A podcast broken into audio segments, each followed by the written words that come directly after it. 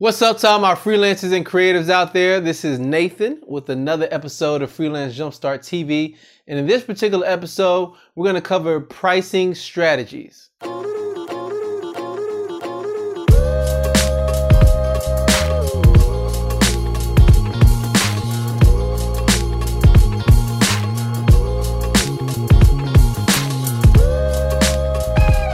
Have you ever watched that game show, The Price is Right?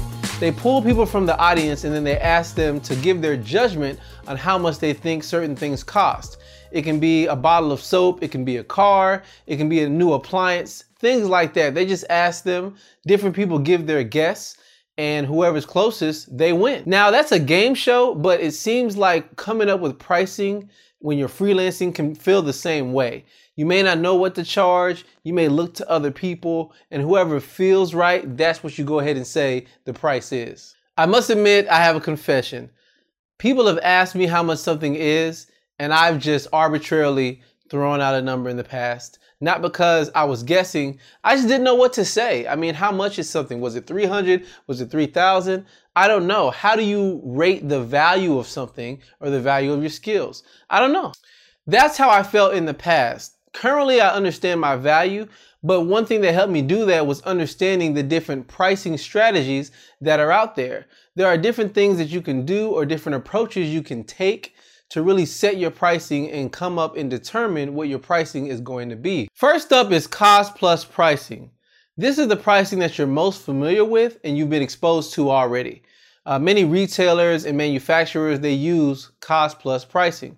So let's just take this t-shirt.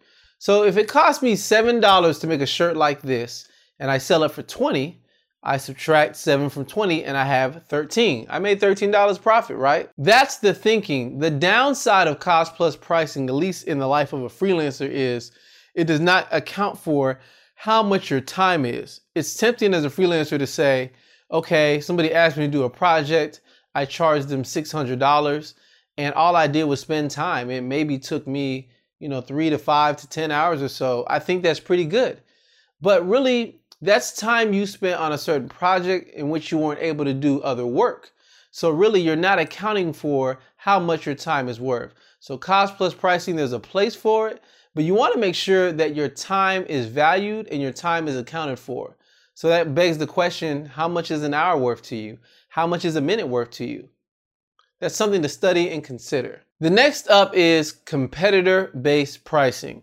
This is where you look to the left, look to the right, see what your competitors are doing, and then you try to make a price that's comparable or similar to whatever it is they're charging. You're just trying to be competitively based. Now, this pricing structure is useful in the fact that you can find out what other people are charging and you know you're right there with them. The drawback of it is you're basing all your value on other people. And here's the question you have to ask yourself. When you compare pricing or your prices to someone else, are you the same as them or do you think you're better and can produce better work than them? That's one thing competitive based pricing doesn't account for. Uh, in a previous video I have called Perception is Reality, I talk about how I dealt with competitive pricing. The fact that I charged somebody 2000 but then my competitors were charging 5000 and 10000 respectively. So right there, I was the lowest one on the totem pole and I may be viewed as lower quality. That's one thing that you don't want to happen when you have competitor-based pricing. So remember, the pricing structure assumes that you're of equal value to your competition. And it's important to differentiate yourself from your competition. So you don't want to be seen as the same. You don't want to be seen as somewhat similar. You want to say, look, I have a unique solution for you and I'm the only one that can provide this type of solution for you. My competitors may be comparable, but they're not the same. Another pricing strategy is simply flat rate pricing. You know, you say, hey, I've evaluated my service, I've evaluated my skill, I've seen the time it takes. If you ask me to do a certain project, it's going to cost this much. So if you're asking me to do a certain project, whether it's a logo, whether it's a photography session, whether it is a website, no matter what it is, managing social media for someone for a certain amount of months, no matter what it is, you can simply say it is this flat rate. It's $5,000. Now with flat rate, certain people may wonder how you came up with your pricing. How did you arrive at that price? And I will admit, to come up with a flat rate, it is somewhat of a process because you're going to have to evaluate how long does it take you to do certain actions. Um, you know, how do you do the process? Do you collect all of that up front? Do you take half of it up front? What is the process in which you handle payment? Because sometimes when you set a flat rate, somebody may feel, or your potential client may feel, that's a lot of money to pay out at one time.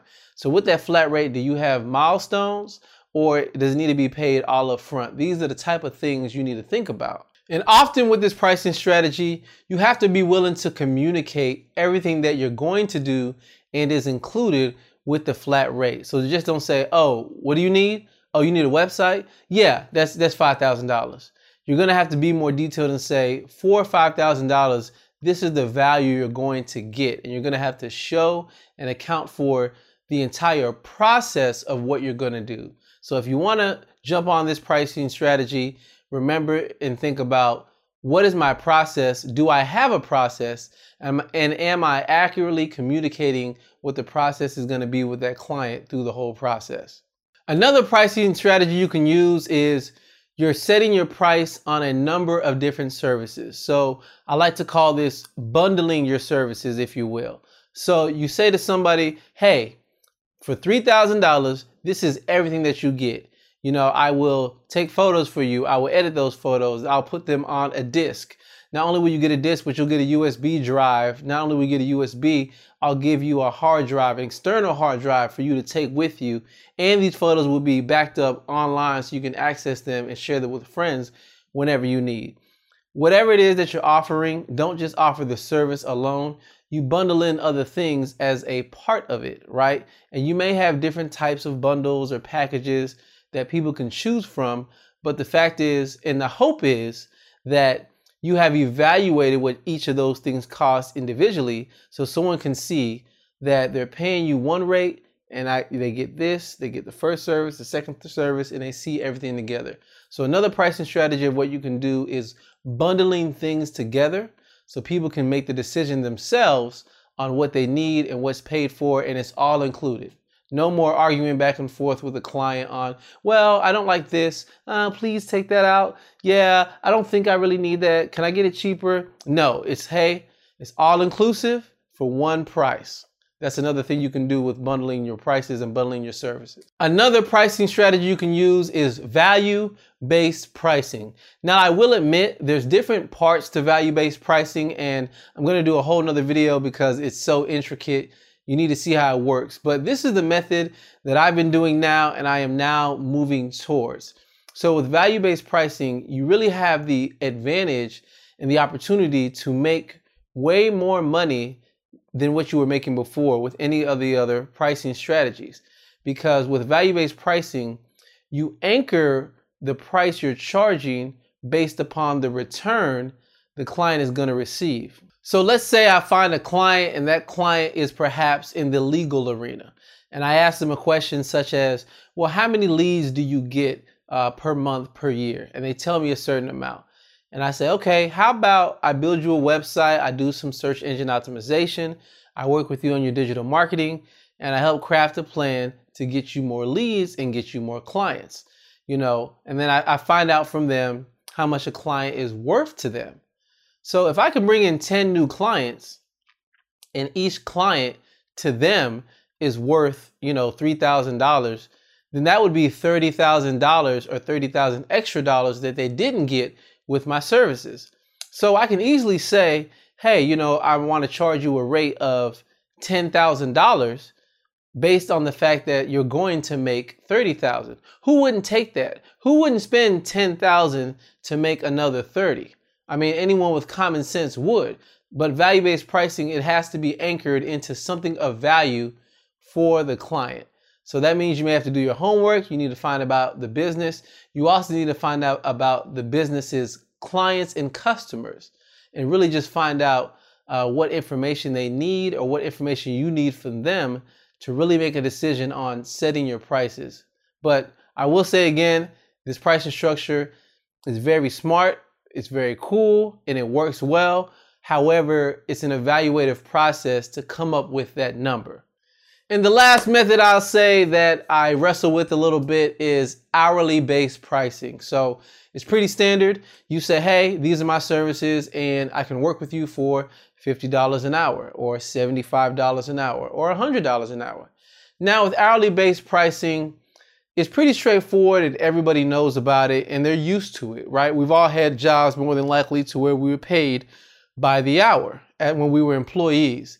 The thing with freelancing is if you charge by the hour, in a sense, you become an employee of whoever you're working for. And they may start paying attention to how long it takes you to do something. So time is of the essence. For the client, the faster you are, the better it is for them. The slower you are, the worse it is for them. You know, the one thing to look out for with hourly based pricing is the better you get at your job and your skills, and the faster you get, the less money you get. I mean, think about it. If I'm charging $50 an hour and something used to take me four hours where I would get $200, but I figured out how to do it quickly for an hour, does that mean I only get $100? But I did it faster and I'm better at it now. So there is something to think about with hourly based pricing. Uh, one thing to circumvent that is say, hey, my rate is $50 an hour, but it's a minimum of two hours, right? So that way you're at least guaranteeing a certain amount. But with hourly based pricing, there's just some people and some clients you work with, they want to work with someone who's hourly based and there's no way around it.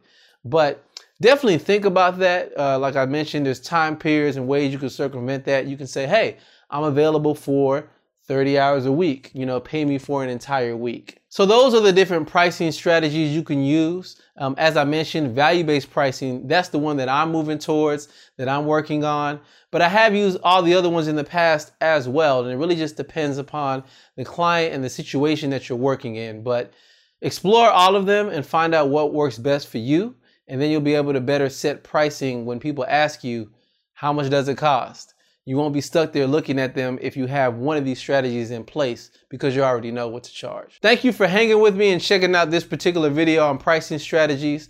In the next couple of videos, I'm gonna dive deeper into each of the strategies. So for that, you'll want to subscribe.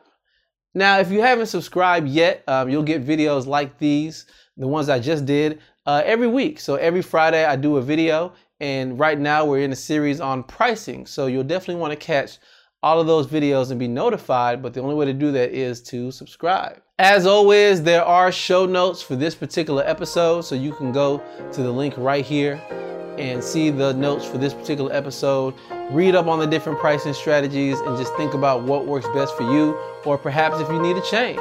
So I will catch you in the next video. See ya.